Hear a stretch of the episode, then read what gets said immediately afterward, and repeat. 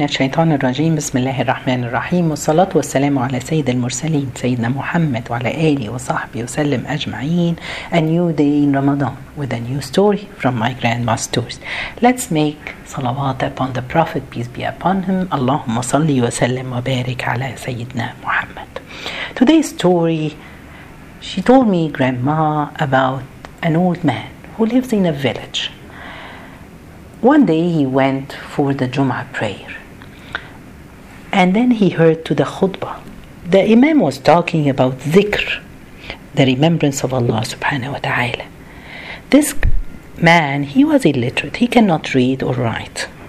But subhanallah, when the Imam started to talk about the importance of dhikr of Allah subhanahu wa ta'ala, he was really, his heart was open and he listened quite with interest for hadith that he said that the Prophet, peace be upon him, said that the glory be to Allah and praise, glory be to Allah and greatest. Those are two easy sayings. There are two statements that are light on the tongue to remember, heavy upon the scale, and dearest to the merciful. So what are they? Subhanallah wa bihamdi, Subhanallah al-Azim. Glory be to Allah and praise, glory be to Allah the greatest. He liked this hadith so much he started to repeat it while he was sitting. Subhanallah, after he finished his Jum'ah prayer, he left. On his way going back home, he started to repeat these two sentences or statements of the dhikr. He liked the idea that they are heavy on the weight, but it's easy to say. He memorized it so quickly, and at the end, it's going to be heavy on the scale and it's dearest to the merciful Allah subhanahu wa ta'ala. When he went home, he was the, his kids and his wife they were watching TV. Oh, he called them and he told them, "Today I learned something very important, and I would love that you all remember." So he started to say to them, and they repeated for different time. Then, Subhanallah, his wife and his children started to memorize it, and they started to know it and repeating it. He told him that Allah will be pleased with all of us. After that, his wife she asked him to go to the market to buy stuff. He went to the market. When he went there, he found people working and busy and so on. When he entered to the supermarket, he started to repeat it for the guy who was uh, at the cashier taking the money from him. Then, on his way, he met one of his friends. He told him the same dua or the zikr that he memorized it. Subhanallah, he kept on doing it. Because what's special about this? It touched his heart. This is the most important thing. That sometimes sentences or hadiths, something it touches your heart. When you live with it, you understand the value of it. Subhanallah. This old man, after a couple of years, subhanallah, he got sick and he went to the hospital. When he went there to the hospital, he was very tired and very sick every nurse and every doctor, when they come to see him, he repeats this hadith to them. Subhanallah, the doctor, before he passed away, he said the last word that he said it Subhanallah wa bihamdi, Subhanallah al Azim, glory be to Allah, and praise, glory be to Allah the greatest. Today's lesson, we want to talk about dhikr of Allah, remembrance of Allah. This is a kind of ibadah. What does it mean, remembrance Allah? It's anything that you do which Allah loves. But today I'm going to talk about the dhikr of your tongue that has to pass through your heart. Imam al Hasan al Basri, he said, if you are smart, when you're sitting doing nothing, just remember, look at the angel on your right shoulder and tell him, write now down what I'm gonna say and start to say make tasbih and hamd and istighfar to Allah subhanahu wa ta'ala. Subhanallah, sometimes we are waiting in a waiting room for a doctor or uh, in a line for a bank or waiting for a taxi or standing on a line to pay at the cashier of a store all these time we should use those time to remember Allah subhanahu wa ta'ala to have some dhikr of Allah. Again the Hasan al-Basri he said won't you be ashamed any one of us when we meet Allah subhanahu wa ta'ala and we look at our book, subhanallah, let's say in the book you're going to have a book of this day, you, you talked um, 10,000 words, and you look for the words of dhikr of Allah, you found just 1,000? 1,000 out of 10,000 or 17,000 for women because we talk a lot? Subhanallah. So fill, try to fill your book with istighfar, asking forgiveness from Allah. La ilaha illallah. There is no God but Allah subhanahu wa ta'ala. All these kind of remembrance, it's very important. Allah in the Quran, He said, O you who believe, remember Allah with much remembrance. Allah subhanahu wa ta'ala in his book, he always mentioned, when he mentioned the dhikr, he always accompanied with much remember, kathiran, a lot. Allah subhanahu wa ta'ala said, الَّذِينَ يَذْكُرُونَ اللَّهَ قِيَامًا وَقُعُودًا وَعَلَى جُنُوبِهِمْ Those who remember Allah standing and sitting and laying on their side. So it means all the time. we need this. This is a kind of ibadah, subhanAllah. It's very important for us, like eating and drinking and breathing. Why? Because it has a relationship with your heart. When you remember Allah, you remember Allah from your heart, especially when you understand what you're saying. It's not just something that you say it with your tongue.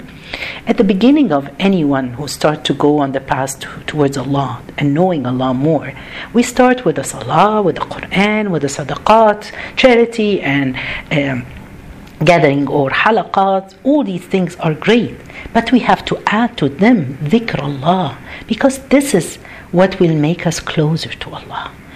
We are human being we need knowledge we need to understand and we need the dhikr. Subhanallah so we have to have a wird a daily you know a, schedule with remembering allah. The prophet peace be upon him he said uh, by, by praising and glorifying allah we are showing our gratitude to him and acknowledging his majesty. And the Prophet, peace be upon him, he told us that the example of those who remember Allah and those who doesn't remember Allah is exactly like the person who is alive and another one is dead. We need to remember Allah subhanahu in every single moment.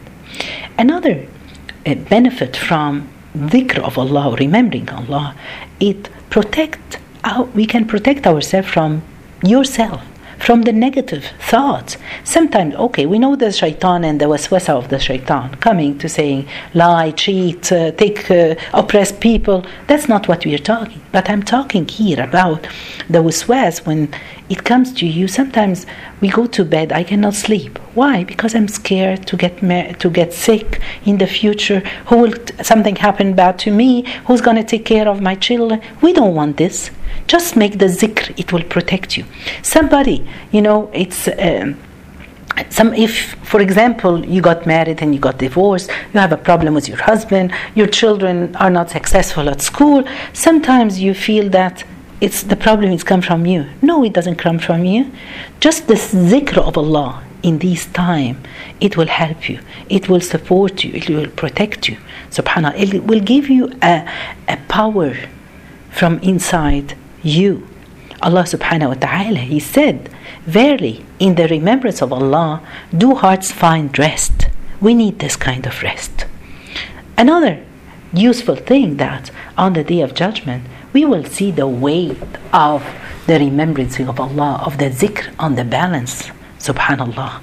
The Prophet, peace be upon him, he told them that it's more than anything, it has the heavy thing on the balance. So, what we need, or what I need to remind you and reminding myself, there are two types of dhikr. Dhikr, which is have no control with it. You, you, eh, it's not. You remember Allah anytime, day, night, before you go to bed, after you wake up. The Prophet gave us a lot of kind of uh, in the hadith about praising Allah, glory be to Allah. All praise is for Allah subhanahu wa ta'ala. It's as if you're you're planting a, a, palm tree in paradise if you just repeat them. When you say La ilaha illallah wahdahu la sharika lahu, there is no God but Allah. Allah is the only one. No committing, uh, no um, subhanallah um, uh, not associating partner with Allah subhanahu wa ta'ala وله الحمد وهو على كل شيء قدير and praise be to Allah and he is able for everything if you see it 100 times it will write for you you will take as a reward 100 good deeds and take away it will erase 100 bad deeds and it's going to be equivalent as if you freed a slave 10 slaves subhanallah and it will protect you from the shaitan another type of zikr which is followed by you say it after for example the, the prayer the five prayers the daily prayer the fard of you.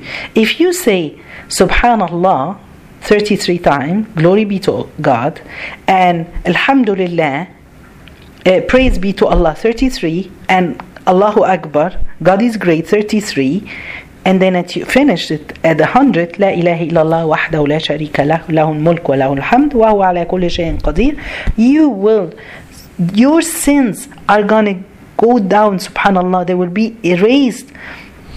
Even if they were as much as eh, eh, eh, water in the sea subhanallah. Another thing if you read the ayat al-kursi after the every obligatory prayer the five prayers subhanallah it will let you go to paradise. Subhanallah except just if you die before.